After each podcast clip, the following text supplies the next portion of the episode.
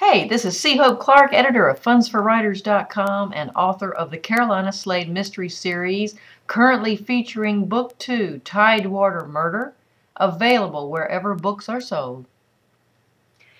Welcome to our fourth podcast entitled, I Have a Life.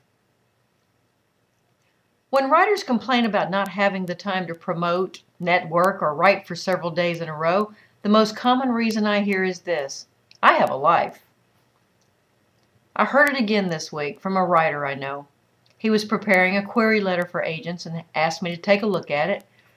And the last competition he'd placed in was in the year 2000. I told him name the contest, but leave off the year, explaining that an agent might ask what the heck he'd been doing since then and why it took him so long to query. He said, I've been living my life. It sort of bothered me. It's as if writing, promoting, querying, and networking were not a part of his life. He just wanted to get his book published. We all have friends and our family that consume much of our days. Many of us have jobs that suck up hours of our waking moments. We come home tired, or we prefer the social exchange with our loved ones. Everybody gets that. That's a big fat duh all writers have that problem, that problem of finding the right balance. We're all living our lives, whether we write or not.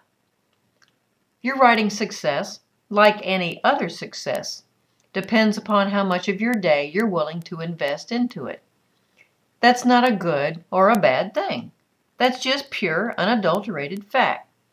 To be good at parenting, cooking, skydiving, weightlifting, or tennis you must put in the time. To be great, you have to contribute a higher percentage of that time in strategic directions. We know you have a life. All of us have lives. You aren't better than me, or the writer down the street, or the author you admire online, or the freelancer on Facebook, because you think you have a life and you think they don't. Every single one of them has a life too. I often remind myself that Stephen King has a bad day. So do Nicholas Sparks, John Grisham, Amanda Hocking, J.K. Rowling, Barbara Kingsolver, and so on. They get colds, they have marital clashes, they get mad at their families, dislike their kids some days. They want to chuck it all sometimes and do something else. They wish they didn't have to promote. They clean up the dog's pee on the carpet. They still have to meet their tax deadline on April 15th. They eat something that sends them to a toilet all night. They get hate mail. They realize their favorite jeans fit too tight. Or their best yellow shirt was washed with something red. They are living their lives too. We just don't see the minutiae. I'm often asked how I find the time to write, promote, and travel. I never know how to answer. My days have 24 hours in them like anyone else's. My clock commences when I rise and stops when I shut my eyes at night. What's accomplished in between depends on what drives me and what I choose to do and what I choose not to do. Sometimes my choices work, sometimes they don't. There's nothing wrong with admitting a few things like the following. One, being a huge writing success isn't a driving factor for you. Two, you don't care to promote and you accept the fact that means you'll sell less. Three, you prefer doing other things in lieu of writing and promoting. Four, the fear of promotion ruins your joy of writing, so you don't care to do it. All of that, it's fine. That's your choice. I ate lunch with an intriguing attendee at the West Virginia Writers Conference this year. She ran marathons. She was in her late 60s. Her legs looked better than mine, and she wore shorts without blushing. She oozed health. I told her how impressed I was with her achievements in that arena, and I was downright jealous. I build up to running one to three miles, then get sidetracked, having to start over. Being on the road a lot this year, I was in one of those running slumps at the time, so my envy was running pretty deep.